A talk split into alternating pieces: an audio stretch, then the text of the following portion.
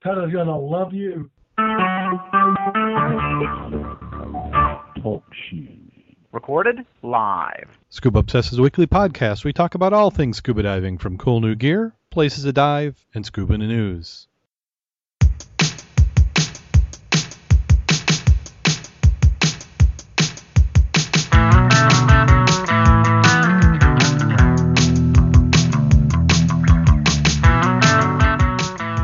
Episode 165 is recorded live July 11th, 2013.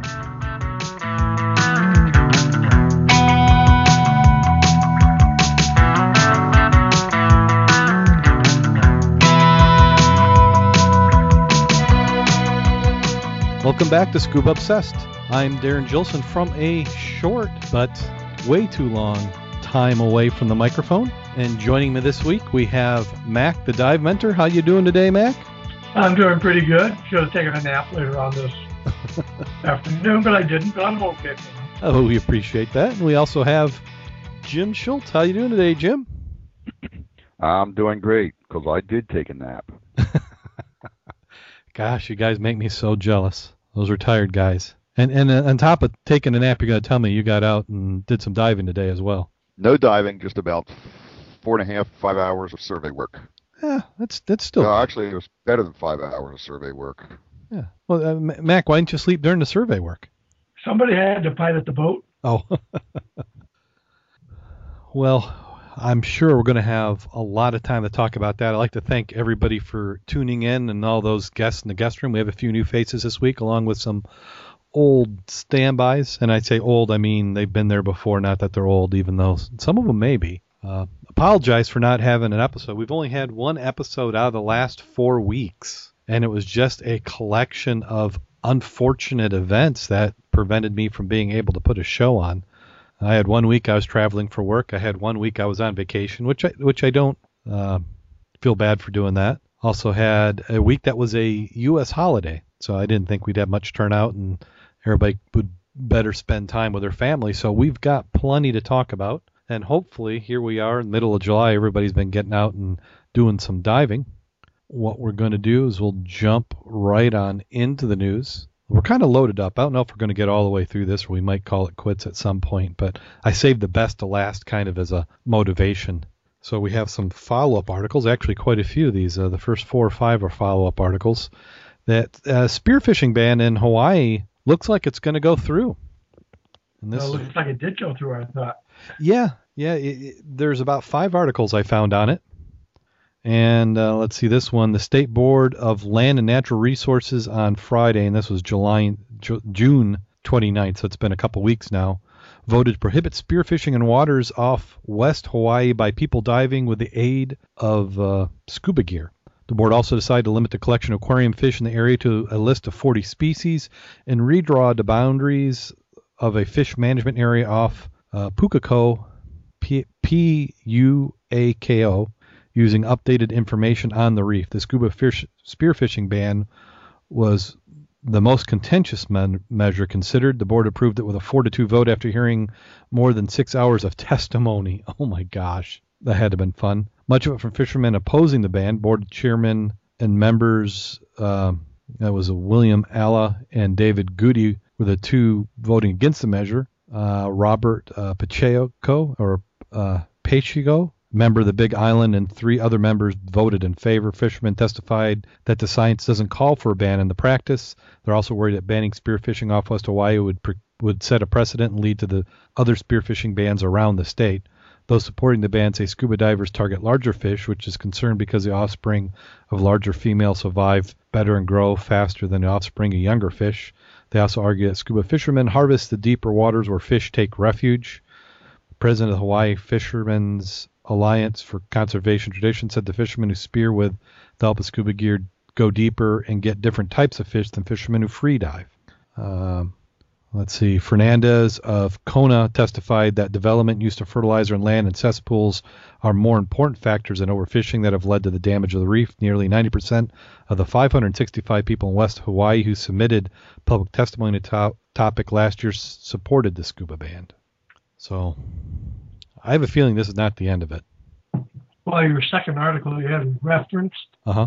basically said the same thing, except at the bottom of it had comments from people. Oh, okay. One of them was they looked at the uh, issue of lay net. I don't know what a lay net is, but looking at the argument here, they said the lay net alone can account for all the issues we're talking about.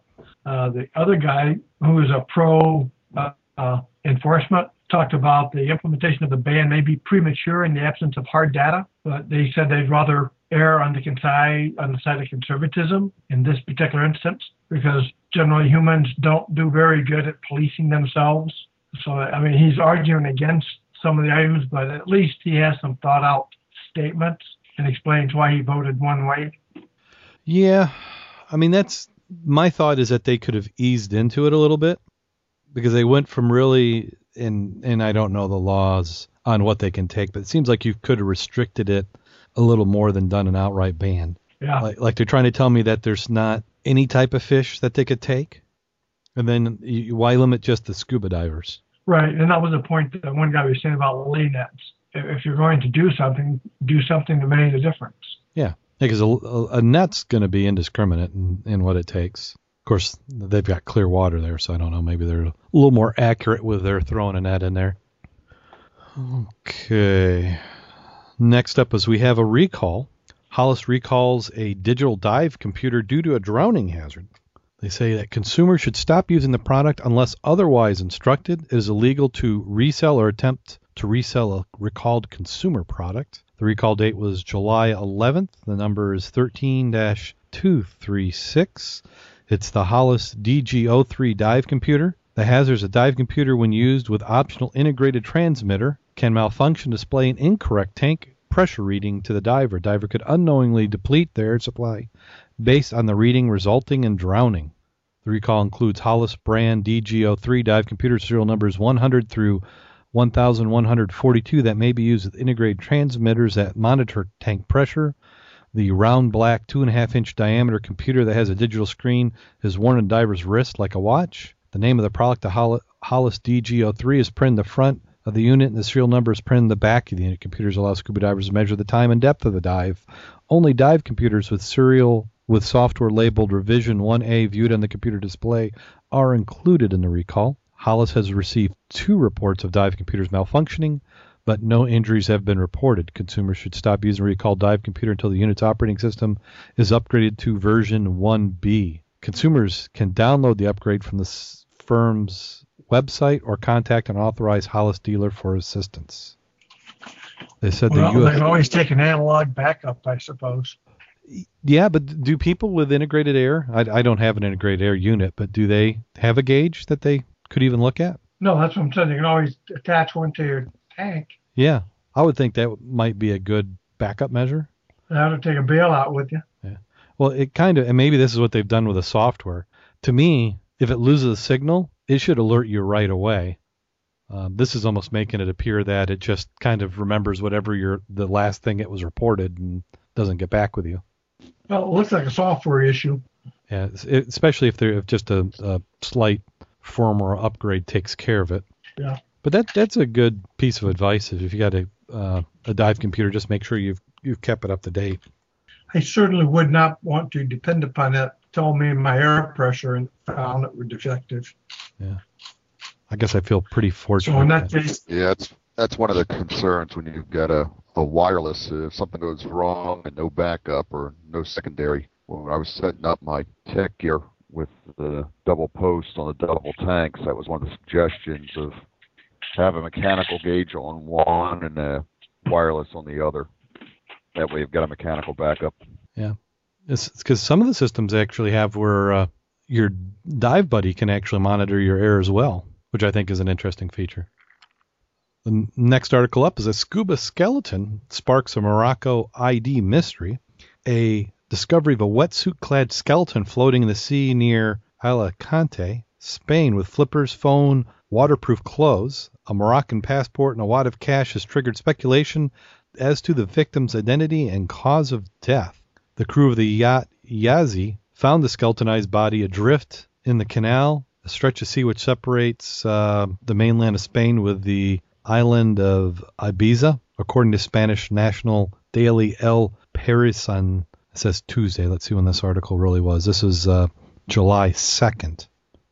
Uh, investigators at the Civil Guard headquarters are busily attempting to trace the victim's identity through items found on the body. Clues include a black and gray wetsuit, flippers, backpack with a logo, Keep Moving. Inside the backpack were a mobile phone, clothes perfectly waterproofed, packing a password, passport, and a bundle of cash worth 700 U.S. dollars.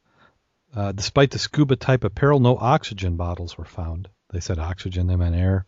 Uh, currents and sea creatures are believed to be responsible for stripping the body of flesh, which is not an ounce remained. The passport was issued to a Moroccan man born January 8, 1989. They say uh, sources are indicating that the victim may have been an immigrant attempting to swim across the Strait of Gibraltar from Morocco to Spain. The body could have swept by currents in the East Coast location where it was discovered. Uh, looking up the identity of the uh, alleged man is uh, LinkedIn shows that he was an accountant and information management professional. His online data was updated a month ago, so he wasn't in the water that long. That is, isn't that amazing that in a wetsuit your body could be stripped of all its flesh in a, in a month? I can't figure out why his skull didn't fall out of the wetsuit part unless it was really, really tight. Yeah. Yeah, kind of kind of unusual. I don't, know if think I'd find one like that myself. I, I don't know what lesson we can learn from that one. Don't die. And then another. Mean, go ahead. it'd be interesting to know why he died. I don't know if they're going to be able to figure that out. I mean, he could add a heart attack. He could have drowned. He could have been stabbed, knocked out. Unless there's physical damage to the skeleton, they're they're not really going to know. Yeah, ran over by a boat, didn't see him swimming at night. Yeah. Well, I, I guess we could blame solo diving. Well, he wasn't diving though. No, no scuba gear. Ah, that's true. So maybe he was just swimming. And if you remember, in the UK, they were looking for that plane engine. Well, they finally found it. This is the Cayley Scuba Divers. They were trying to find an engine of a crashed World War II plane. They have reunited with a grandfather of part of the crashed Second World War plane, which claimed the lives of three colleagues. Royal Navy Airman Frank Walton, 88, made an emotional visit to the Great Gully above the Lake District's Wastwater after a branch of the British Subaquatic Club rediscovered the engine of the the uh, Avenger. The plane crashed on a night exercise in 1945, killing all three of its crew. Mr. Walton was due to be on board, but had swapped with a teenage friend. The cause of the crash remains a mystery. Among the dead was a wireless operator, Philip Royalston Mallory, who had been a friend with training with him. The pilot of doomed flight was a Canadian Lieutenant Bernard Kennedy. Also on board was navigator Gordon Fell. Mr. Walton, who was born in Bradford and now lives in Preston, was a member of Lieutenant Kennedy's crew, but days before the accident, previous skipper made a request to have his old crew back, so he returned his command. That decision saved his life. After the accident, they told us immediately, probably because they thought it would be too upsetting. I, I was all right, but I felt for Philip. He was a nice lad. Uh, they said it would have been nice to have a commemorative plaque uh, to put on the aircraft's engine block, which is something we think about. We dived in the lake in April, but couldn't find a tail section. Just after we got back, we met somebody in another British subaquatic club, and they tipped us off to where the tail is. I think we'll go back in August to see if we can locate and photograph it. Some of the verbiage later on was interesting. Uh, question was, is that considered a war grave? Oh, yeah. And the statement they were wondering is, uh, if they were killed there and the body's not recovered, then it could be considered a war grave. But if the bodies were recovered and buried elsewhere, then it would not be. But then if it were, meaning the bodies had been recovered, then that would mean you knew where the wreck was and therefore it wasn't lost. like, I guess that's true. Yeah, uh, um, somehow. I mean, unless they floated free or washed up on shore or something. Well, records get lost in six years very easily. Yeah. Well, it sounds like from talking with other divers that it had been rediscovered many times. Just people didn't really realize what it was or think to make anything of it. Yeah. Okay. Boy, I just feel a little rusty and getting all this stuff together. Okay, we have a lake cleanup coming up here in Canada. Yeah. Using a rake. Is that what they're doing? Uh, well, that display we're looking at, Uh huh. he said they did that without even getting without getting wet. That's kind of cheating. Uncovered a stash of garbage on the lake bottom with his rake. some of which had been there for years. He said, "Been just rowing his boat, cleaning up the bottom." Oh my goodness. so let's see which which this is on August 3 from 8 a.m. to noon, and let's see Great Lake cleanup. They say which lake they're talking about. Goodness. A L T A Alta Lake A L T A. Sounds like an abbreviation more than a lake, but okay. Al Alpha Lake.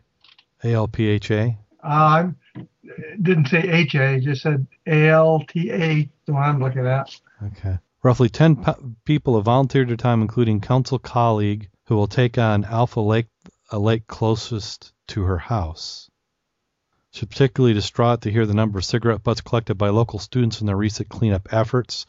According to results of the Great Canadian Shoreline Cleanup, cigarettes, cigarette filters were the top litter item collected in 2012. More than 416,000 food wrappers. Next is more than 98,000 by plastic bags, almost 70,000. Oh, okay. Oh, yeah, you're right, Mac. I see down here Alta and Alpha Lakes covered. The remaining three lakes, which is Green, Lost, and Nita. They're also looking for sponsors who could help with a thank you barbecue at the end of the cleanup. That's kind of hard to find something in a lost lake. How do you find the lost lake? so, so the challenge is you got to find the lake first, and then you can go and, and clean Yeah. it up. And then they'll call it Found Lake. yeah. Well, the Green Lake, I don't picture's got too good a visibility. Yeah, I wonder if that's algae. If we get disconnected, we'll call back. It looks like Jen is having a little bit of a connection issue for a moment. And then this one, we might. I I, I wanted to read the whole article, but I didn't get a chance to. Uh, it's kind of continuation of something last year where uh, groups are using divers to do some citizen science. Uh, an application or a, a website that is used as an online logbook and has applications for both Android and iOS. They've been having divers work on some community projects. They said, uh, let me see if I can get to the meat of it. They said uh, what's interesting about the the website, which uh, they're starting to, they've got a new product that they're launching to help dive shops. They said uh, that Diveboard is particularly interesting as the data accruing. Said with any such platform, the more users Diveboard nabs, the more data it acquires, which is leading potentially new and interesting direction. From an early stage, the founders realized that the divers identify species that come across. They needed to leverage existing occurrence database. It turns out that scientists have already conducting on-site surveys and maintaining a colossal amount of occurrence data, data compiled as a geographic place with the event occurring and dedicated scientific networks. However, it turned this data from fresh, given that survey happens almost every 10 days, and yet the biotype is evolving at a strikingly fast pace. One of the best examples being the invasion of lionfish in the Caribbean. Uh, they said the upside of this is that Diveboard founders realized they possessed a potentially powerful way to get back to the science uh, fraternity by issuing Diveboard users with a new remit citizen science, a nature consequence of dive, bo- dive boards. Uh, data is continuously created by divers who are logging their dives on Diveboard. Uh, they're using a tool called Species Picker, some of which are shared with the scientific community weekly. Oh, that's interesting. yeah, I just went to diveboard.com. It might be worth an eyeball down the road there. I was curious about the first part in Paris. I'm I'm curious where they dive in Paris at. Yeah, I'll have to take a look at this. I'll, I'll poke around at that. It's, Yeah, diveboard online. Interesting. Yeah, so cool tool. Uh, let's see here. And this one, at first, when I saw the, the title, I was thinking it was Three Oaks just around the corner. Scuba diving and wakeboarding proposed for Three Oaks. Yeah, that's Crystal Lake, Illinois, right? yes, it is. So over in Crystal Lake, they had taken an old quarry and had turned it into a recreational place. And they said there's quite a demand for scuba diving, so they're trying to qualify for a grant to help them with that program. As soon as the article pulls up here, it says uh, the Crystal Lake City Council members considering major expansion to, to uh, three Oaks recreational area, including a scuba facility and wakeboard park.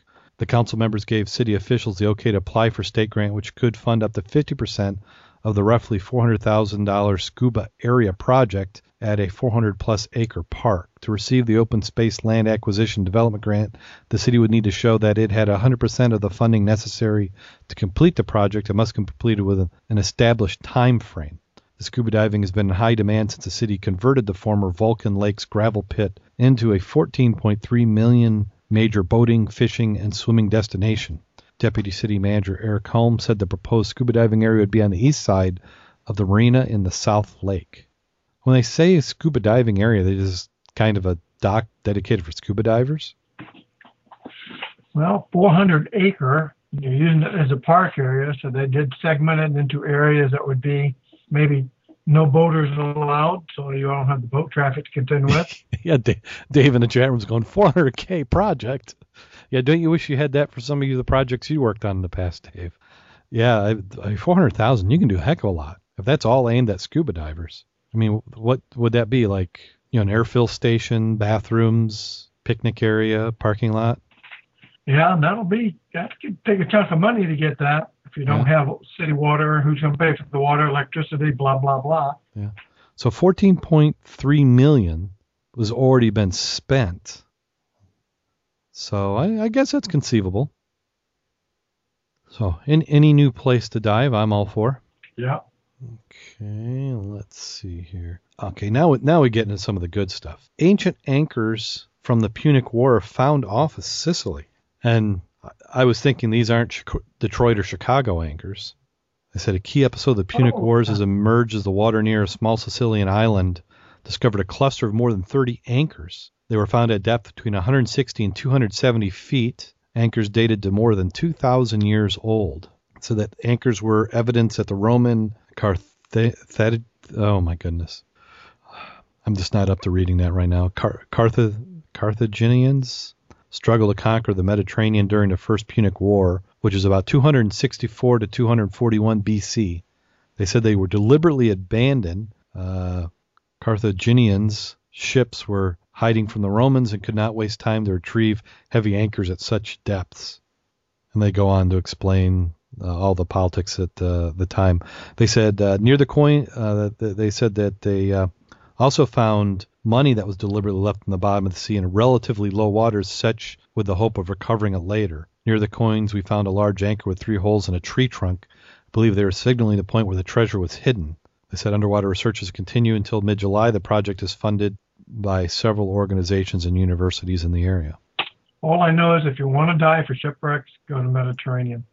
Ken Bass was one of the first archaeologists who really got into the underwater recovery and what have you. And you're, you're talking 35, 40 years plus. And he was doing an excavating of a, a surface wreck. Under it, he found another wreck. Under it, he found another wreck. it was amazing the, the density of wrecks. And then when you started excavating and got below the level, how you found another one under it. I mean, yeah. but you look how long the people have lived there. Oh yeah, it's it's freaking amazing. And, and like it said, there were actually three wars from, like you said, 264 to 146 BC. Yeah, they amazing. It is, and no. and when you when you had uh, island nations, I mean, you had to have shipping to be able to get move product in and out. Yeah, and that was a central point of trade in the that part of the world for millenniums. And a little bit closer to our neck of the woods, we have virgin wrecks abound in Michigan waters. A couple divers in northern Michigan visit a new shipwreck 13 miles east of Cheboygan. The shipwreck was discovered July 8, 2012, and appears to be a schooner roughly 125 feet in length. And while broken up, most of the pieces present, it may be a while before the wreck is legally identified. But so far, the evidence suggests it's the Syracuse. Uh, this was found by veteran divers Larry McElroy and Joe Lavender and Craig Pacino. You know his names, don't you? I don't, but I'm I'm imagining you do. Well, remember the no- Northern Michigan Dive Center up there, the one we gave our uh, big clamshells to? That's Joe Lavender. Okay. Those, yeah, those groups up there. Remember they had put this in their uh, newsletter. Oh God, last year yeah. about well, the new wreck. Yeah, they, that's about the time they found it. Almost. Don't you ago. guys get the newsletters from them, by the way, or not? I don't. Yeah, see, I've never been to the dive shop. Jim and I, the both times we've been up, they've been oh, closed. Okay. We haven't gotten back in early enough to refill the air, so we had to bring all our tanks up with us. Yeah. But that's great. They found one, and the and the photo looks pretty good. Yes. So uh, what you'll have to do is have to. Uh, were they being forthcoming with the numbers, or they want people to pay for the charter to find it? I don't remember seeing the numbers, but they did say they were taking people out to dive it. I mean, It's hey, different. they found it. different. They spent their monies. They should get something for that effort. yeah, I, I I don't hold it against them. Is this different than the one they found last year? No, this is the one they found last year. The one they found last year. Okay. Yep. So I, I think it's just being written up or getting more publicity. Or- Yeah. I'll check back in with you guys and see. Okay. You charter with them one time, you go out, that way they get their income from taking you there, and then Mhm. after that, you've got the numbers. Exactly. Take a bunch of pictures while we're out there. And another shipwreck, we have an underwater video confirming the idea of a 1913 Lake Superior shipwreck. This one is from Duluth, Minnesota. Video is taken 500 feet down, and Lake Superior confirms the shipwreck is a long lost freighter Henry B. Smith. Shipwreck hunters located the wreck in May, about 30 miles north of Marquette, Michigan. They had little doubt then that they had found the Smith when it vanished in a storm in 1913, but Duluth News Tribune reports the group wasn't able to get a video showing the ship's name until returned to the site. Uh, it says last week, but this was July 1st, so it's a couple weeks now. The Duluth News Tribune reports the group, oh, uh, the 525 foot Henry B. Smith sank in a massive Great Lakes storm in November 1913 after it and its crew and 25 ventured out from Marquette during a, lull. The storm kicked up again and the freighter vanished, leaving scattered wreckage and just two bodies along the shores of Lake Superior. So it's in remarkably good condition. Another wreck that looks amazing. So a hundred years ago. And that does it for the news. We have, uh, or at least for those articles, we have some potentially cool scuba gear. I know Mac's going to kick himself for not being here for this next one. We've, we covered this one maybe a year or so ago. The APS Russian underwater sight rifle said what a frogman brings to pool parties. And this provides a little bit more. La- last year we had uh, it's just a little one single paragraph and a blurb, and this is a long, detailed article. Uh, I, I love the bullets. They said the weapon was simple, only had 42 named parts. Overall, greatly resembled the layout of the AK-47. It had a skeletonized buttstock that could compact down to just 24 inches overall, which is perfect for the storage and glove boxes of Soviet mini subs.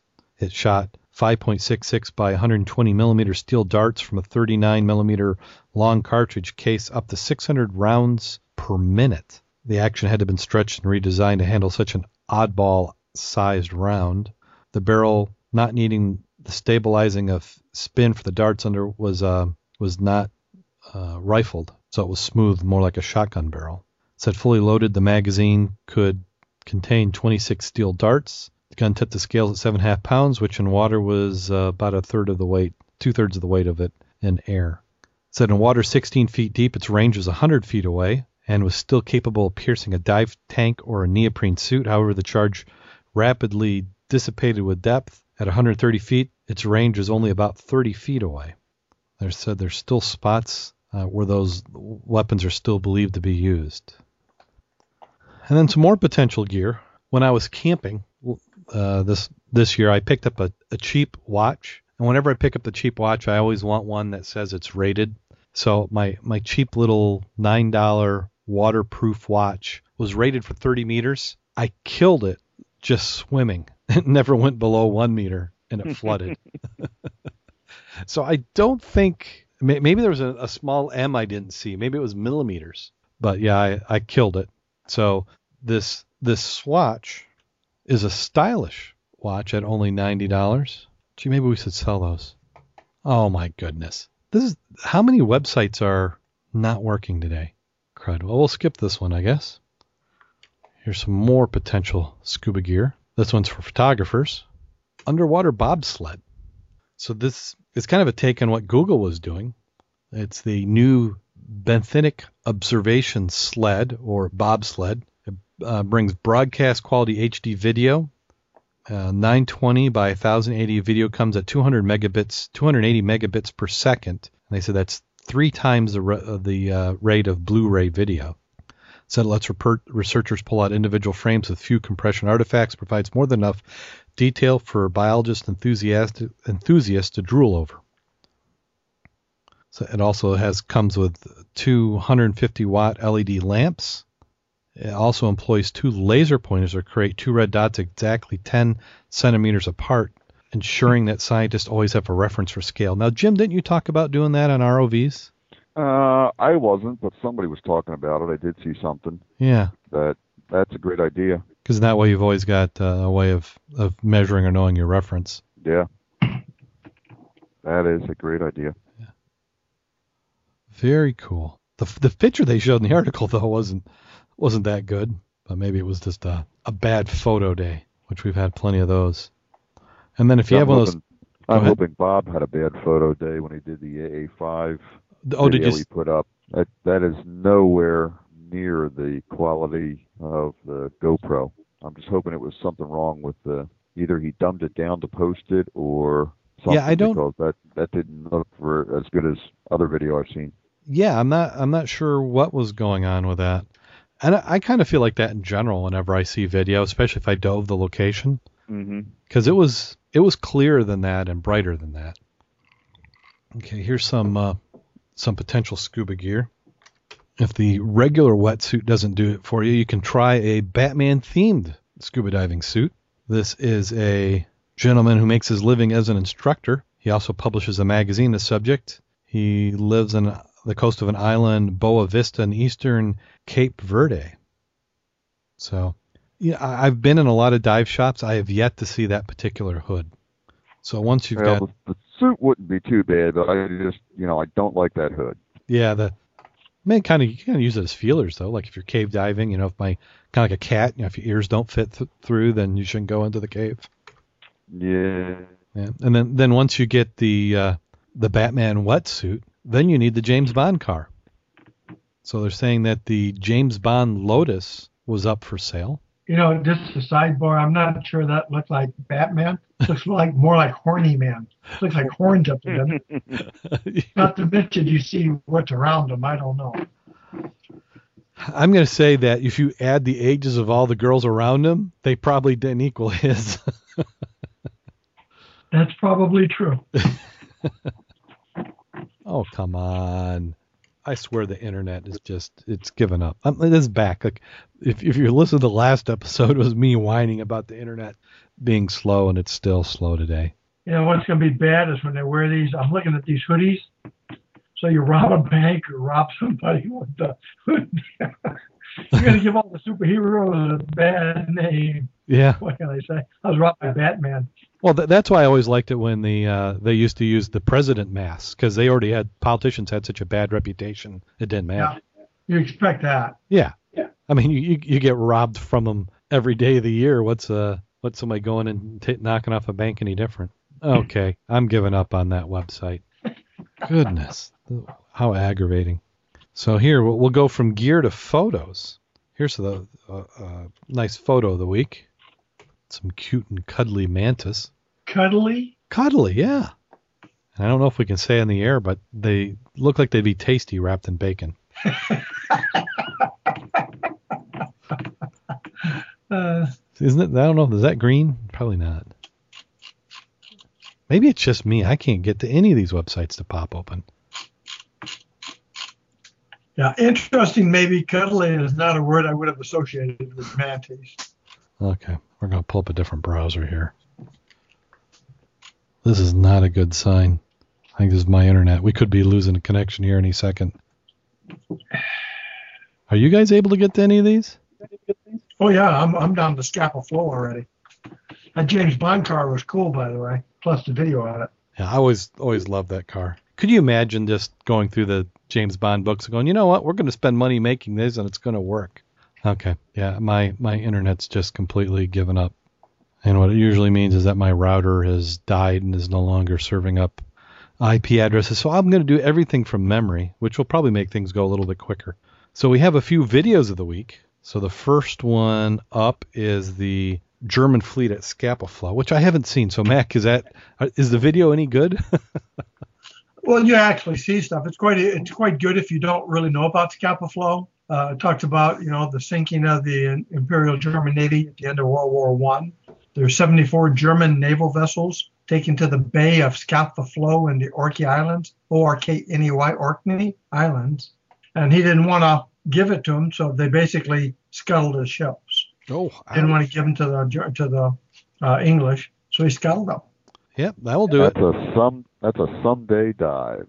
Yeah. Well, and like I say, most of the ships have been salvaged for scrap, but there's still some on the bottom out there. They do they were doing a lot of this salvage back in the 70s. Okay. Now my, there are some awesome pictures of that stuff. yeah. Now, now my internet's coming back. Yeah, Uh, Scapa Flow, Truk Lagoon. Well, you got you got to add Bonaire in that. You got to add uh, Bikini Atoll.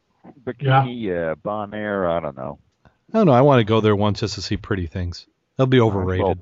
Go down to the South Pier on a Saturday or Sunday. Mac and I saw some pretty things today. Walking on the pier.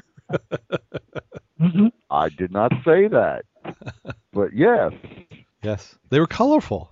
you're very Yes. colorful. Oh, I better move on before I get myself in trouble. Okay, the next uh, video, and, and these I'm going to post on the uh, divevideos.scubaobsessed.com website, so you'll be able to link to them from there. Uh, and also, we'll catch up in the show notes here, which we'll talk about in a little bit. But uh, I thought it was interesting to show how they were, how you would get stuff to an undersea lab. So that that whole routine I thought was fascinating. So that's a, that's a quick two minute video that's worth the watch. And then also we have, which we'll be talking about in a minute, the video of the dive from last week's dive. So since, gosh, how many dives collectively have we done since the last episode? Well, it's been a month, so Yeah. We did Lake 16. I don't think we've talked since we did Lake 16 dive, have we? No, I don't No, think we did. you have- I don't No, I believe don't it. think so.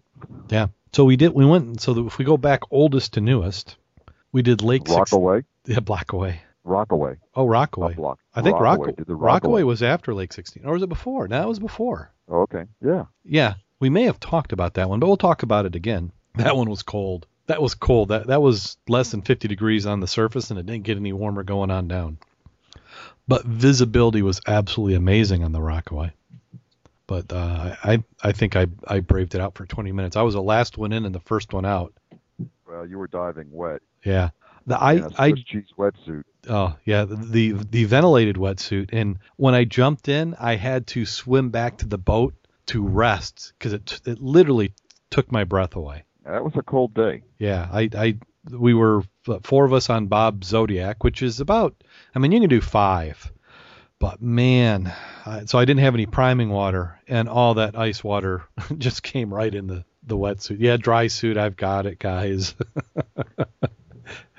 yeah, that that would I I'm I'm definitely in need of a of that. Uh, and then the let's see, Mac, did you have anything about that time? You were probably doing some river dives, Paw Paw Lake, Uh, maybe. Well, you give me a second. I'm going to the site, website, Okay. look under events. Yeah, yeah, the mudclub.scubaobsessed.com site. And uh, I think we've done a pretty good job of keeping up on it. I was hoping to have some more pictures. I need to steal some from Bob's video, I guess. Let's see here.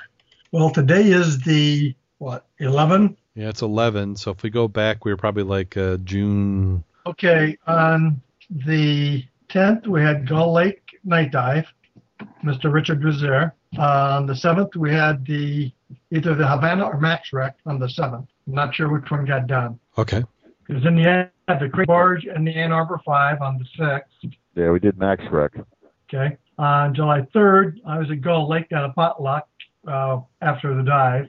Uh, June 27th, that was Paw Paw Lake for me. 26th was Wednesday dive. That was Blue Lake. 23rd was uh, June 3rd was Max Wreck. The 23rd was also at the Verona. Verona? Verano, yep. Yeah, Verano. Some people know that. And the 19th was uh, Lake 16. So is that far enough back? Yeah, I, th- I think that covered it. Okay. Um, so let's see uh, some notable ones. Uh, how, about, how about we just uh, this this last weekend? Uh, Jim and I went out on Saturday. I wonder if Jim's gonna listen to this. I've been nice to him, but you know maybe we'll we'll throw him under the bus or something. But uh, we had a we went out and did some side scanning in Lake Michigan. He had actually gone out with his uh, you know he took the wife and family a week before, and while they were sunbathing and tubing, he was able to get some side scanning done. And if you look on the Mud Club site, you can see the the scan that he came up with. And- I think you nicknamed that one what uh, Stewart Mac? Yeah, Stuart, that's what it looks like, especially the one with the uh, target on it. Yeah, he's got the the target zoomed on when he captured it, and One of Yeah. his many minions. Yeah, and that that was the bump that we talked about on Facebook that we were wondering what it was, and we went out all intending to dive on it. Uh, and he had something planned for in the afternoon, about three o'clock. So we were gonna we we went real early. We're gonna go and try and reclo- relocate it and dive it. So this is about the first time in a while that we had both been together on a boat and getting everything all organized. We get out to the site, we get anchored on it, and we're starting to put the gear together. And he realized at first he thought he had only left his uh, drive dive gloves apart. And I'm like, well, I got some gloves. He goes, no, I don't have any rings. So his dry suit wouldn't hold together too well without the uh, the gloves. And then we got to looking at it, and he had also forgotten his regulator and hose. So that it would have been a little tough dive for him unless he could breathe right off the end of the tank. Or you can buddy breathe and use the duct tape to close up his wrist seals. There you go. There's always a way. there is. Well, we thought about it, and we said, oh, we'll just run back in, and then we'll run back out. So we got all the way back in, got all all the gear together. We started heading up the river, and we got looking, and it was about noon, and he had to be back at his home a little bit after two. So we just we probably could have made it out to the wreck, bounced it, and come back, but at that point, especially when we had a dive scheduled for the tomorrow, the next day, uh, we decided to call it. So unfortunately, we still don't know what that bump is.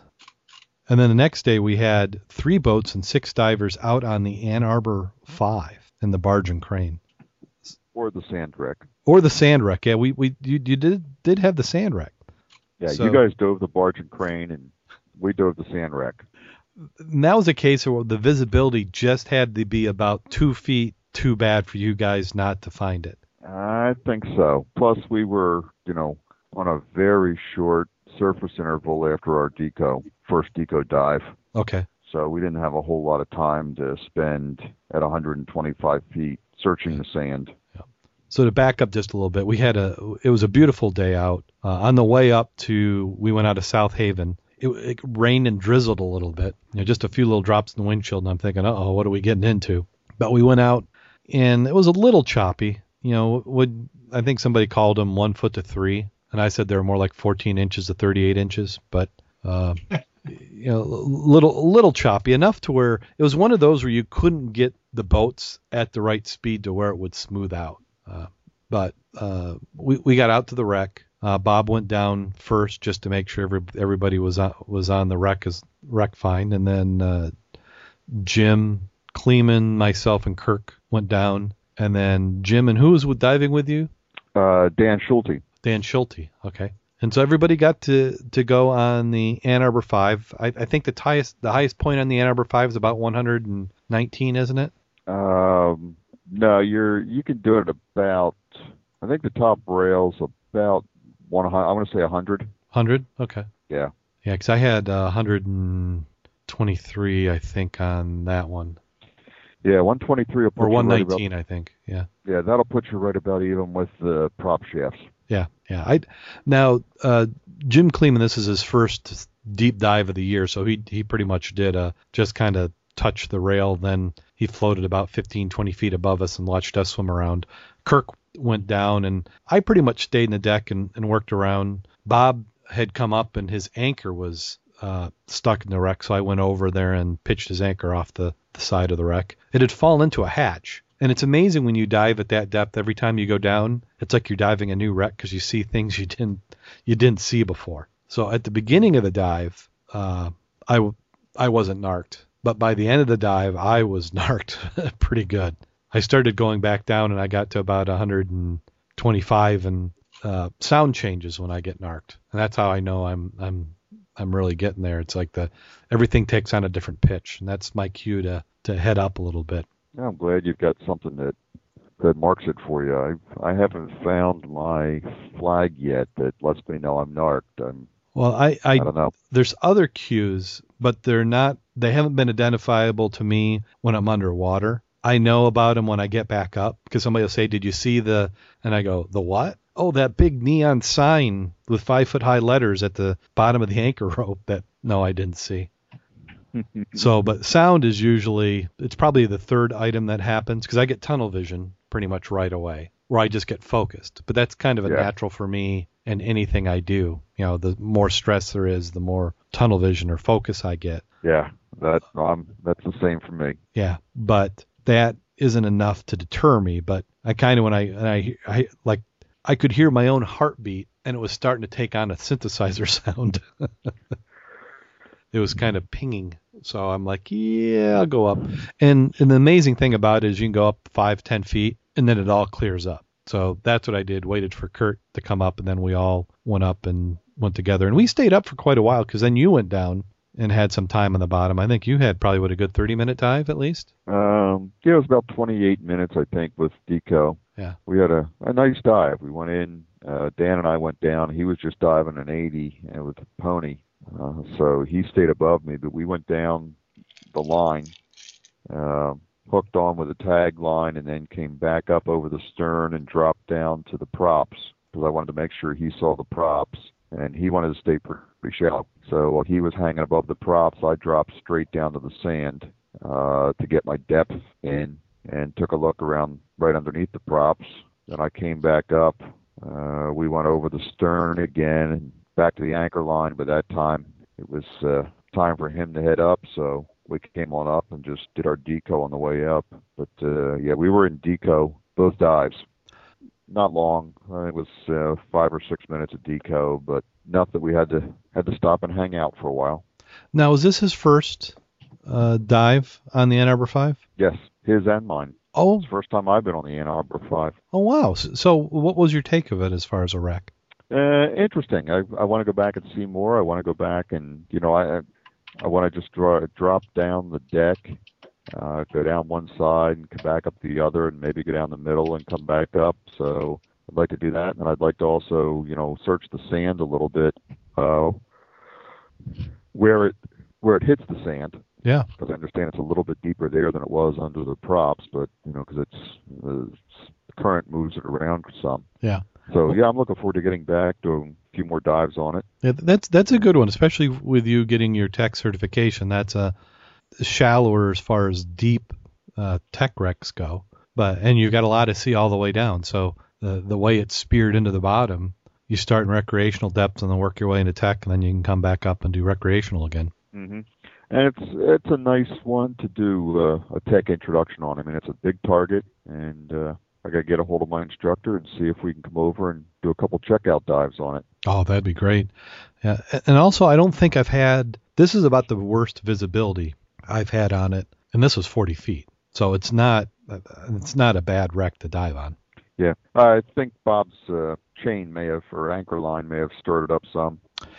Yeah, and Bob had, had pointed out it's got a very fine silt on it. Uh, it it's only been a wreck since the 70s, so it hasn't had a lot of time to accumulate a lot. But what's there, and I, I blame the the mussels. It's a very fine silt, and I and I crapped it up. Uh, I I my trim I just wasn't happy with. I need to upgrade some of my gear, and I'm kind of the point now where I just want to get in a dry suit and work on all my buoyancy issues all at the same time because uh, I, I, there's a few pieces of gear I've been changing out too quickly, and I just want to get into something I can dive for 100 dives or so. But it does not take much current at all to stir that up to, and and fortunately, it settles pretty quick. Yeah, Bob yeah, said, we noticed that just just swimming above it, uh, fin kicks were enough to yeah to create a silt cloud behind us. yeah, it's a, you know you're you you don't even have to be that close. Just little eddies off the end of your fin will come and just stir that up. So. So nice dive. I, I stayed out of deco on the Ann Arbor Five, um, so I just had a I did a conservative profile and took my time. And then since you guys still had to go down after I went up, I had a I think a fairly extended uh, surface interval between that dive and the next dive. So I probably had an hour and a half at least. Uh, so Yeah, I had a 35 minute surface interval. yeah. So we we then headed because uh, what Ann Arbor Five is about nine miles offshore, and then two to three miles away from that is what's known as the Barge and Crane, one that uh, Wilbanks had discovered. And I guess MSRA has reported that the history behind that wreck is it was one of two vessels that teenagers had cut loose from the Palisades nuclear plant when it was under construction that had disappeared. And so they they're they've tied that barge to be that uh, back to that event. Uh, so that's sitting at 125 feet. I actually went deeper on that one. So Kirk and I went down uh, Bob's anchor line, and then there was a actually a buoy on the wreck, and then you went down. Was it your anchor line? Yeah, we went down our anchor line, and we were far enough off of it that we couldn't see it. Yeah, you had to been. Gosh, if you if probably if you could have seen how close you were, you probably weren't far at all. Well, there was a dark spot that we were headed to when it came time to make our turn. Yeah, yeah. if you and that's that's how it appears because it's just it's a it's what it is. It's a barge and it's flipped up, so it's being supported by the crane that was on the deck. So the barge is sitting at about a 45 degree angle. So Kirk and I went down on it, and uh, he he went in uh, underneath it, and I swam along. I took uh, Bob's camera, and I haven't seen the video on that one yet. It was probably pretty lousy. It needs to be edited. You have to cut it cut it back quite a bit. Uh, but I did one lap, and I was looking and at my watch and said, eh, "That's a, it's, it's a, it's about all I can do." So I went to the high part point of the wreck where the buoy line comes down, and also I was getting that kind of slight narked paranoid feeling. I didn't have the sound that time. It usually seems on sequential deep dives that the second one I don't feel as narked as the first one. Uh, but then Kirk went and did another lap, and then he came up and as we were going up, so we got up, we just just started rising, so we were maybe about at 110 feet, and then Kirk stopped because his and signaled that we needed to do a deep stop, and we did deep stop for about two minutes, and then he signaled to go up, and that was enough to put me in big time deco. So I had a seven minute uh, deco that I had to work off. So that was something I w- I wasn't planning on, but uh, you know between you know going up on your own or sticking with a dive buddy, I had a, I had enough air that I was fine. But and then when Kirk and I talked about it on the surface, uh, he misread his computer. Is what happened. He interpreted it as a deep stop, but it wasn't signaling for him to do the stop there. It was actually at uh, normal depth that he should have done his safety stop. So yeah, at, a, at 100 feet, we were still unloading nitrogen pretty heavy. And then you had quite a bit of deco, didn't you? Uh, we had uh, five minutes first dive, and then uh, about five or six the second dive. Okay. But that was all, uh, you know, that was all just 20 feet hang. It may have been more to actually. Uh, I set my shearwater up to do my shallowest stop at 20 feet. Yeah. That keeps me out of the surge at 10. And uh, Dan had a one minute stop at 10 feet. Yeah, I, I like the 20 feet myself. I have a hard time keeping at 10 because if you just lose focus for a second, you've already bobbed to the surface at 10 feet. Yeah, chat room's talking about how boring deco stops are. I I enjoyed it. Now, there there are times where I've kind of, I I think in the late winter or late fall, early spring, the safety and deco stops can be a little annoying. But in the summer, especially after when you as long as the safety stop is above the thermocline, I'm usually okay in the summer. I was I was just as much warming up as I was off gassing. But overall, uh, two great dives. Really enjoyed it, and it's it's nice to get the first deep dive of the year out of the way because now I feel all ready for the uh, Ironsides, which I think we're scheduled to do in a couple weeks, and then I'm ready for you know Ann Arbor Five again. I mean that's another one. Say bring it on. Yep. Now, Mac, did you get any diving in this week? Nope, I did not. Well, let me back up. Let me go back and think about that one. Yeah, it did seven no, no, days. in And that sense, no, I went to Gull Lake, and that was uh, last week. now, how was Gull Lake? Oh, they, they're the guys that dove it a couple of days before went out there that evening, and it's like there's a cage out there that wasn't there two days ago. and Nobody knows who put it out there. It's uh, like a chain, you know, like the chain fences you have. Yeah. It was out there past the ice boat, and it looked like a huge shark cage. Only the top part was covered a couple of feet down all, all the way around it. But it's Oh. like nobody knows who put it out there. Uh, visibility was only maybe six feet, but you had maybe 15 people diving in the area, so it sort of uh, kicked up a little bit. Uh, you got past 20 feet and you got cold real quick. You wish you had your uh, mitts on instead of your five fingers. Uh huh. Uh, saw some pike, which was surprising, and some gar, also surprising. But it was a good dive. Enjoyed it. Huh. You know, I don't think I've ever seen pike or gar scuba diving yet. Yeah, surprised me. I've seen them on the end of my line going, what the heck is that? But Yeah. so far, not not in the water. Yeah, they're down on the bottom in the weeds where I was. Yeah. Well, that's good. Gull Lake's a nice lake to go and dive. It just with Lake Michigan calling, it's it's hard to want to travel all that way. But I saw when you guys did it, and I'm like, gosh, I could have made that one. In in the in the summer, it doesn't seem so bad to to get off a few hours earlier and head that way. Well, the the other part is, you know, you're talking 75 miles there, 75 miles back. It's 150. How much is gas? Uh, whereas I can I can take 25 minutes and be at Paul. Yeah, certainly. So I can I can go to Paw Paw, dive a tank, tank and a half, and still be home before I would just the travel time going to lake or you know going to Gull Lake. Yeah. I mean, not that I want to take anything away and from. that's the other reason. No, Gull Lake is great. Yeah. I'm just saying that's the other reason we decided on uh, miles for the, the uh, club picnic this year again. Yeah. Because most everybody can get there pretty. Yeah, the the just the distance of driving all that is can be a little rough. I wonder if there's Well, much. In, I still want to get. I'm sorry. I was going to say, I wonder if there's I, any. I still want to get to the quarry to to uh, the quarry, and we still want to get up there. And I, I mentioned about you'd like to go up there too, the Blue Water Bridge, and do some fast water work up there. Oh yeah, yeah, I'm I'm up for that. Dave's talking about doing blue water on Sunday. Oh, this Sunday? Yeah, Huh. we already made plans. What what, what were the plans? Well, the plans were to Oh, Max Wreck. get out to Max Wreck on Sunday. Hmm. Yeah. Yeah, I mean, I, I mean, we can always modify plans. How come? We, oh, I know what I forgot to mention, or you didn't mention. Learn to scuba dive at Michigan State Park's Fresh Air Fit program. What's the deal with that?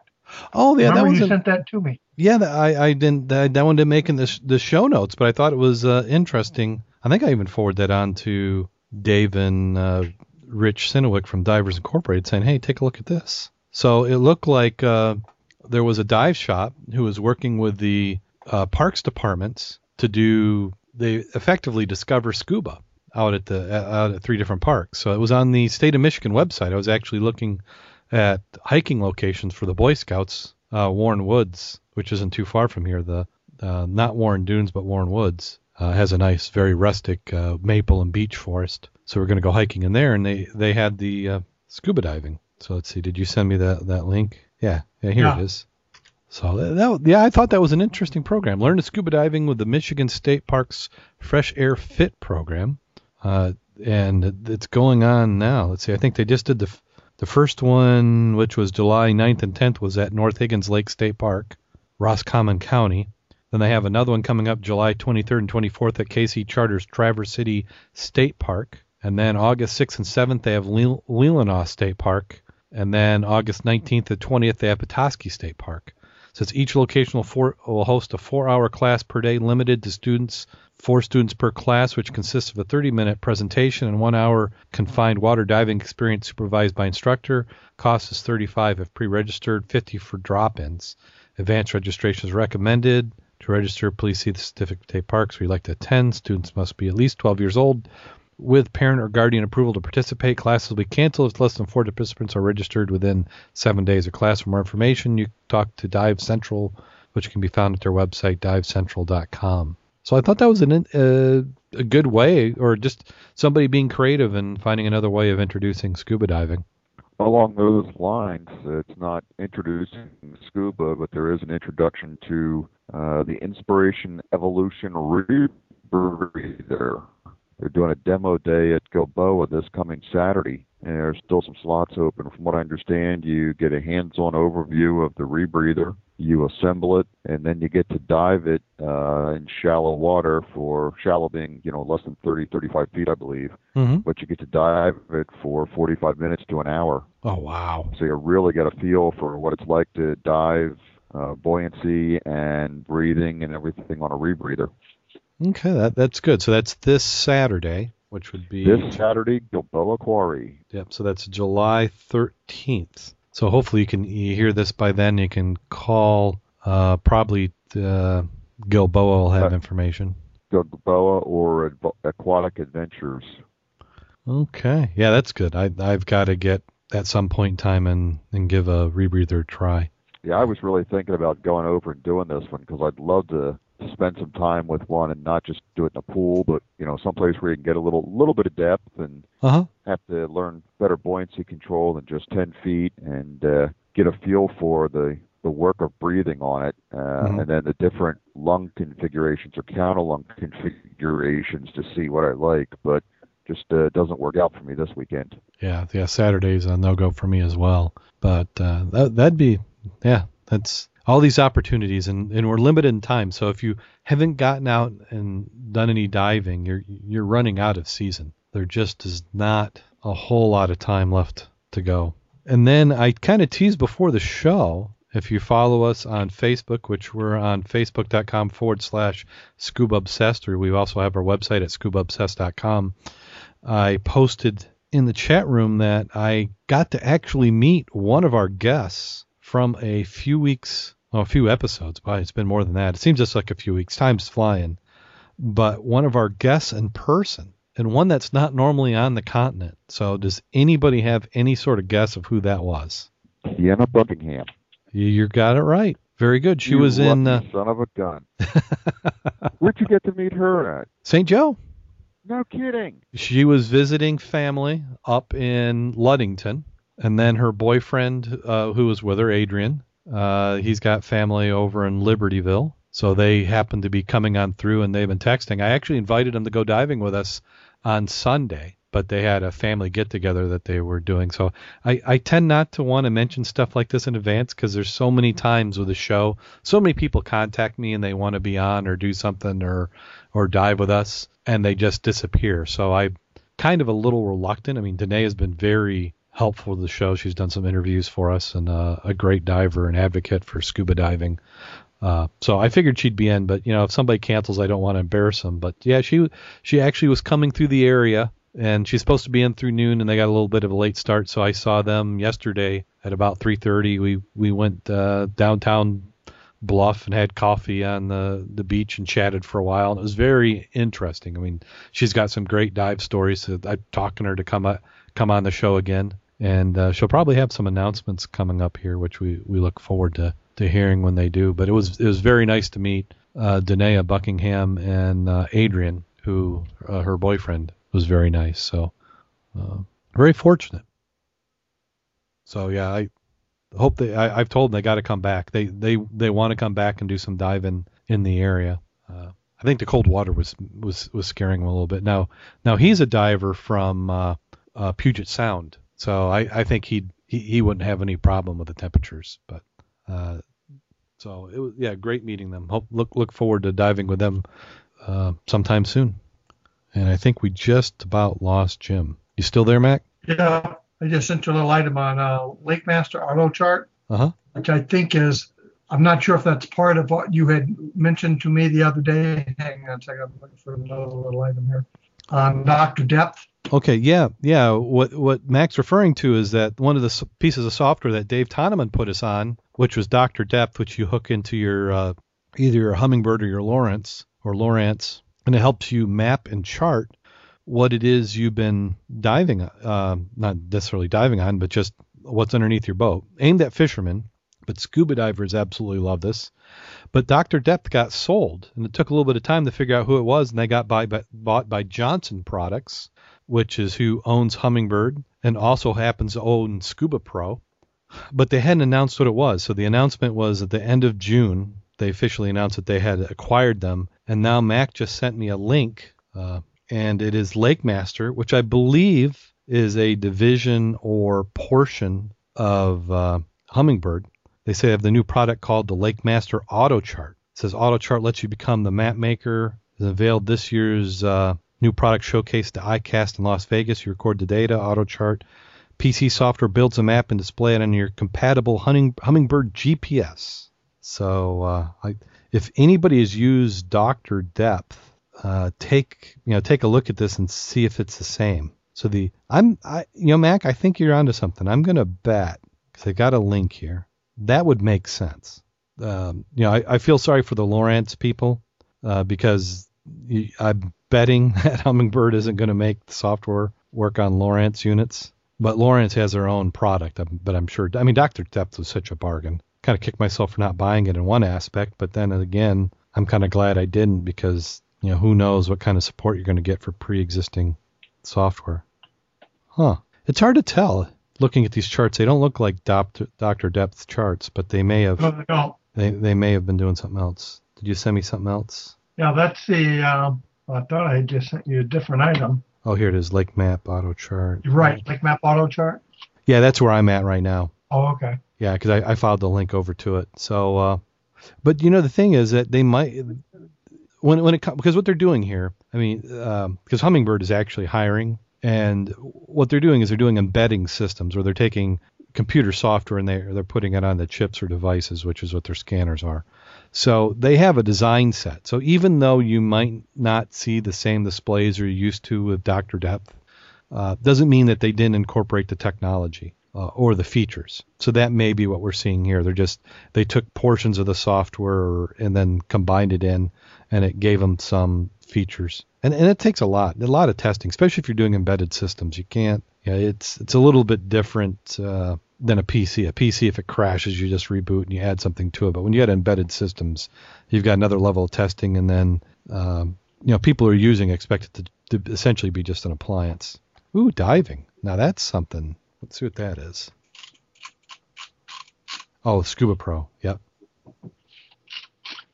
Interesting. That's stuff to look at later. But Yeah. Yeah, I, I went through and looked at some of that stuff. Uh, yeah, I'd like for Johnson's to do their website a little bit different, but and to push diving more. But at least they're into diving a little bit, so I'm not going to hold too much against them.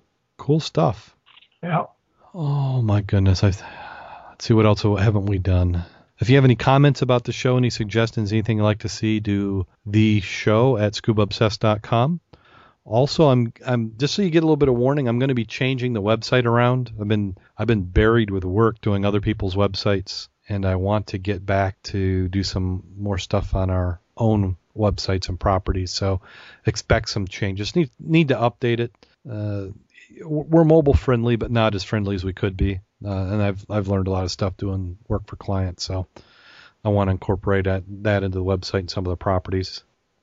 Uh, also, show notes. Uh, a shout out to Anthony in the UK. Uh, he'd been out of contact for a little bit of while.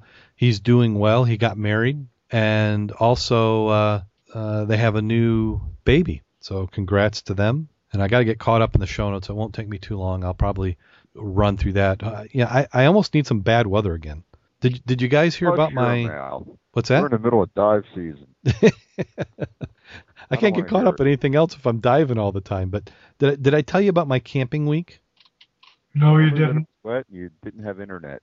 No, I didn't have internet. So okay, here here the week before I go camping, I'm traveling for work. I'm in Kansas City, and one day my phone's taking a charge, and the next day it starts flickering when it's plugged in the charger, where it's charging, not charging, charging, not charging, charging, not charging, and then it just stopped charging altogether. So the battery just gave up the ghost. And this is an iPhone 4S, one month away from being able to get an upgrade. so it dies on me. And then as soon as I get back in the town, within hours, I'm heading to camp in the middle of the woods. And the, a warning to anybody: if you go camping with me, no matter if it's a tent, an RV, I have literally spent hundreds of nights camping. But every event, it will precip- precipitate in some form or another. And this week was no exception. We had, I think, Sunday night was the only night it didn't rain, and the rest of the week it rained almost the whole time. Uh, we had severe storms, uh, which took out tents and buildings and trees. And then the camp lost power, which it didn't bother me that much because we're, you know, we're camping in tents. We don't notice the power, but it did affect the ability for the camp to provide food. so we did a lot of uh, box stuff and cooked over the campfire, which is fine. I, I actually kind of prefer that. Did you take it out of the box first? Uh, they, they buy everything bulk, so they just uh, put it in the bowls. We ate under flashlights. Uh, but it rained. I I brought three pair of shoes, and this was for six nights of camping. And after the fourth night, everything was wet and nothing had dried. I brought 12 pair of socks, and after the end of the week, I only had one dry pair left. Uh, I should have brought my scuba gear because there were parts of the trails where I could have uh, snorkeled or scuba dove in. So it was rainy and wet, and I was disconnected, and it was still better than the best day at work ever. Note to self: Do not invite Darren on camping trips. yeah, Not bring Darren to club picnic. well, picnics, you know, if, if we're not camping, I, I think we're safe. It's, I've always thought I should uh, I should sell myself or rent myself out uh, Yeah, for the droughts. drought is. Rain Man. Yeah, yeah, Rain Man, Rain Man. 264. Oh, way you could buy a new dry suit. Yeah, yeah, I, yes, uh, I am definitely. I I have to do something now. My my I, I'm I'm forced my wife to work a multiple multitude of jobs, so she's working two jobs now. So uh, I've indicated to her that we'll be able to get her a horse trailer, and I'm getting a dry suit. So as long, yeah, I, I think I'm going to wait about a week or so of her working this second job, and if she's still doing it, then I might even go to Hawk just to get a dry suit. So. I was going to say, which comes first, the dry suit or the trailer? Uh, You've been waiting for the dry suit for a long time. well, let me see. Since my wife and I have been married, we've had six horse trailers, and I've yet to have a dry suit. So by my I think- accounting, I think it's your turn. I, I think so. I think by my accounting, I'm I should be first up on the list. So, but that you know how that that doesn't always work out that way. I understand, but But uh, she did. I mean, she brought it up, not me, saying that you know I sh- I sh- need to get my dry suit. So, because it's bad. My boots. I've got two pair of boots, and the neoprene in the heels is isn't there. It's no longer neoprene. It's like the fabric that coats neoprene. Uh, my gloves. I've my three finger gloves are probably patchable. The five fingers are shredded. And I bought uh, non-diving gloves, or I bought. My wife bought for camping and I thought I would try them out on the Ann Arbor 5. And as I was moving up the rope, the gloves were disintegrating. So there, yeah, the you know six dollar pair of neoprene gloves you buy at the sporting goods store aren't a substitute for dive gloves. oh yeah, that's a good point, Dave. Dave says I could use the horse trailer to haul dive gear. Or sleep in. You sleep in. Yeah, that's true. I guess that, that that's a possibility. Yeah, and then Jim Kleeman and I, we got that other boat. We're we're making plans on getting his other boat up and going, uh, which we've been doing for two or three years, but uh, that will happen. So all all sorts of good things going on. So this weekend we were talking about we've got uh, anybody's got a chance. You got Gilboa on Saturday. Sunday we are talking about Max Wreck, but maybe there might be some other dive plans. It sounds like so. We'll have to yeah. We'll have to see how that goes. That's a, that might be a possibility. Just might be. Huh. Uh-huh. Yeah. That's Well, if you're looking for different diving, you've got Twin Otter going to be in Michigan City for the weekend. which which otter is going to be there? Twin Otter. That way you can get some 5,000 or 10,000 foot jumps on if you want some dives. Oh, okay. Okay. Wow. I don't know. That kind of scares me actually at the moment. I think I need to get the dry suit first, but I, I'm I think I'm up for that. I you know, I'm I'm what scares me is is I'm not scared by doing it. I'm scared that I'm not scared of doing it. Does that make sense? Yeah, until the door opens. Now, do you get to pee in your dive suit when you when you skydive? Does that work too as well? Yeah, because it'll dry on the way down. Okay.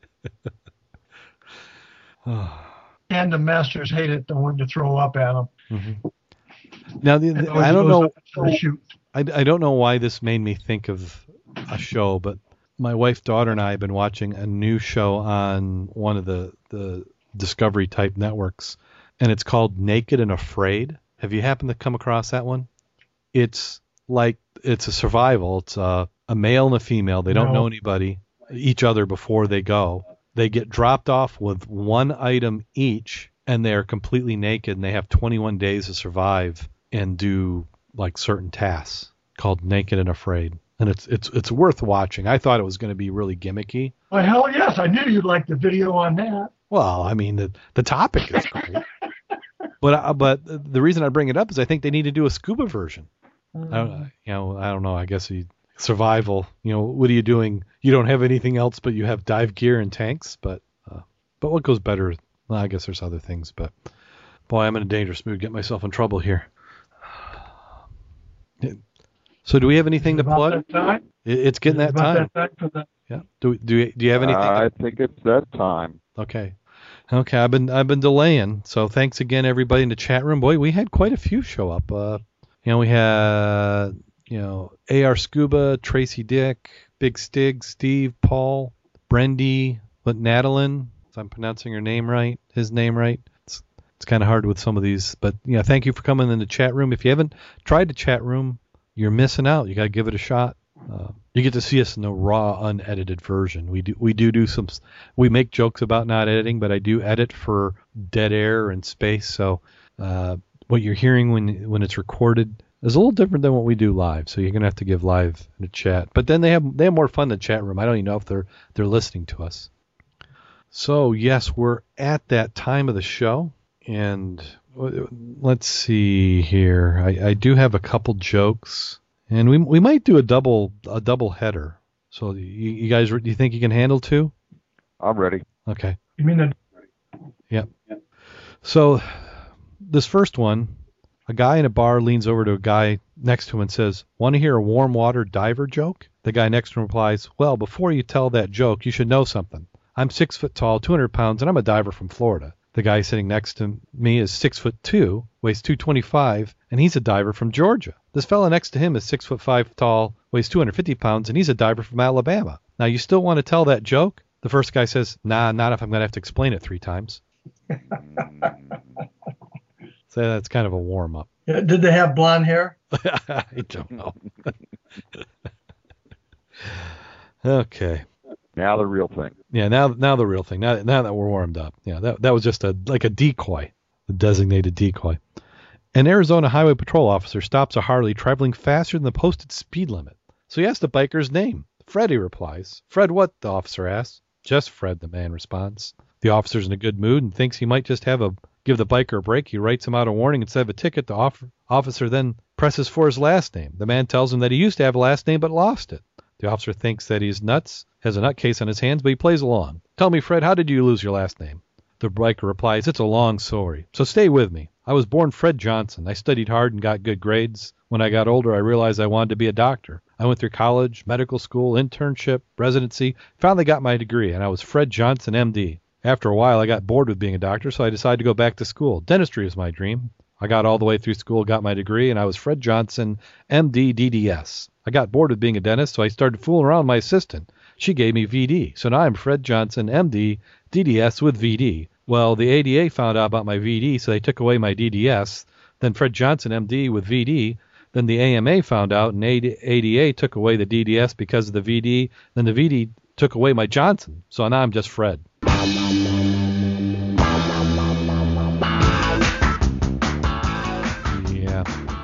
See, see, Steve left at a good time. He got dropped out. Off just, he got out just before the joke. yeah. Yep. Okay, well, until next time, go out there and get wet. And stay safe, guys and gals. And remember, only one Johnson was harmed in the making of tonight's show.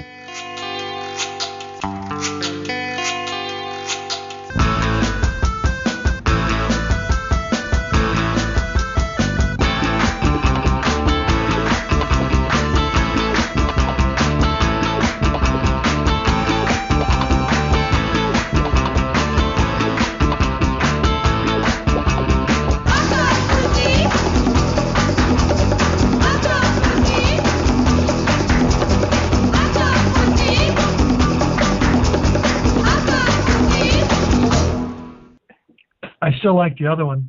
Bacon tastes good with All recording has been completed. What was that, Mac? Bacon tastes good with. manatees. Remember he was talking about? Oh, He looks Yeah. at manatees, run out, they taste bacon. PETA's gonna love you.